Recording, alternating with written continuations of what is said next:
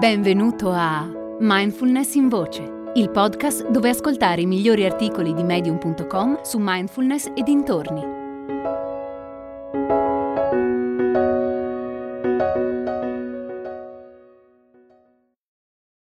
Ostacoli alla pratica? Ecco come superarli. Di Asanda Kaka.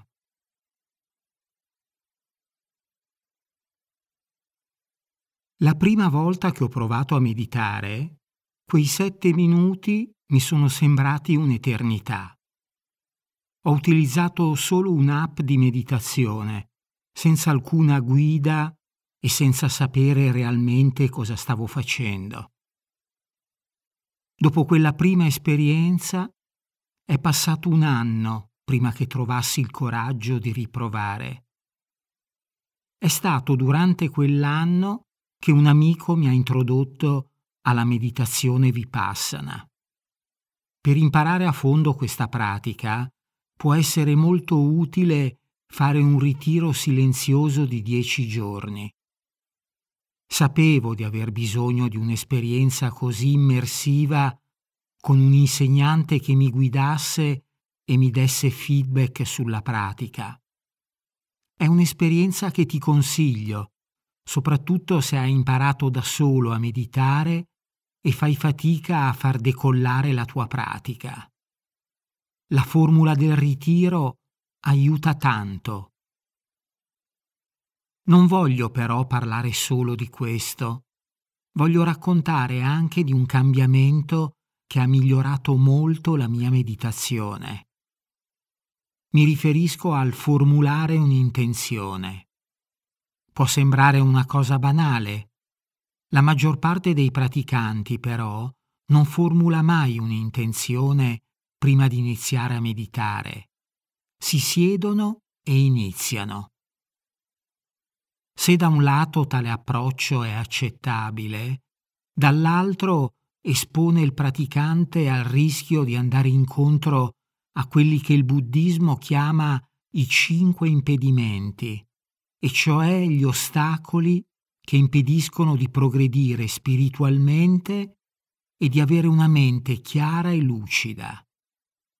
Tali impedimenti sono il desiderio sensoriale, l'avversione, l'indolenza o torpore, l'irrequietezza o preoccupazione e il dubbio.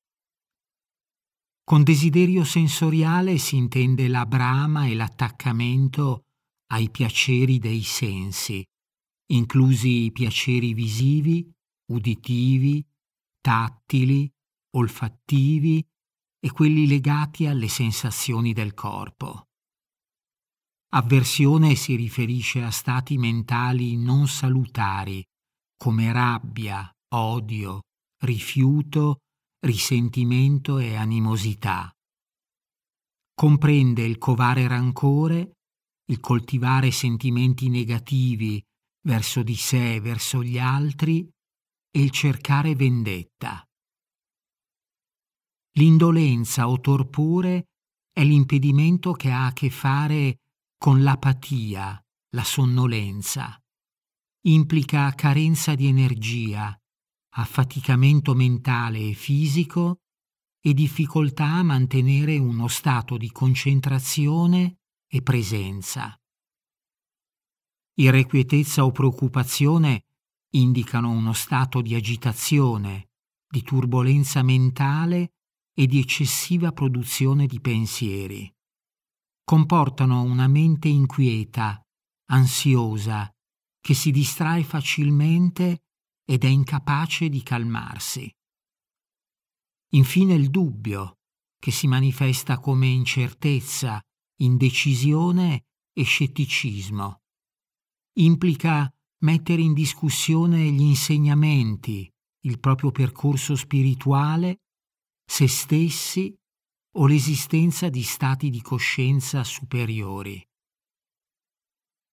Formulare un'intenzione prima di meditare ha letteralmente trasformato il mio modo di affrontare gli impedimenti. Ogni volta che mi siedo per meditare, ripeto tra me e me, sono qui, mi sto prendendo cura di me stessa. La mia pratica magari non è perfetta, ma faccio sempre del mio meglio. L'intenzione è di rimanere seduta qui, in piena consapevolezza, per tutta la durata della meditazione. Quando la mia mente si distrarrà, la riporterò alla pratica con gentilezza e senza giudicare. Questa intenzione è stata il mio faro nei periodi in cui ho fatto fatica a praticare. Mi ha permesso di meditare con più costanza perché ha alleggerito la pressione di dover essere perfetta.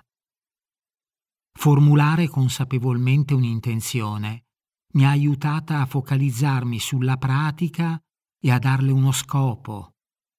Allo stesso tempo è stato un punto di riferimento importante per superare i cinque impedimenti. Formulare un'intenzione mi ha anche aiutata a sviluppare più compassione per me stessa e ad alleggerire il mio giudice interiore circa i progressi nella pratica. Adesso, anche se durante una meditazione di mezz'ora la mia mente divaga per la maggior parte del tempo, posso comunque rallegrarmi per aver fatto del mio meglio e accettare che la mente tenda naturalmente alla distrazione.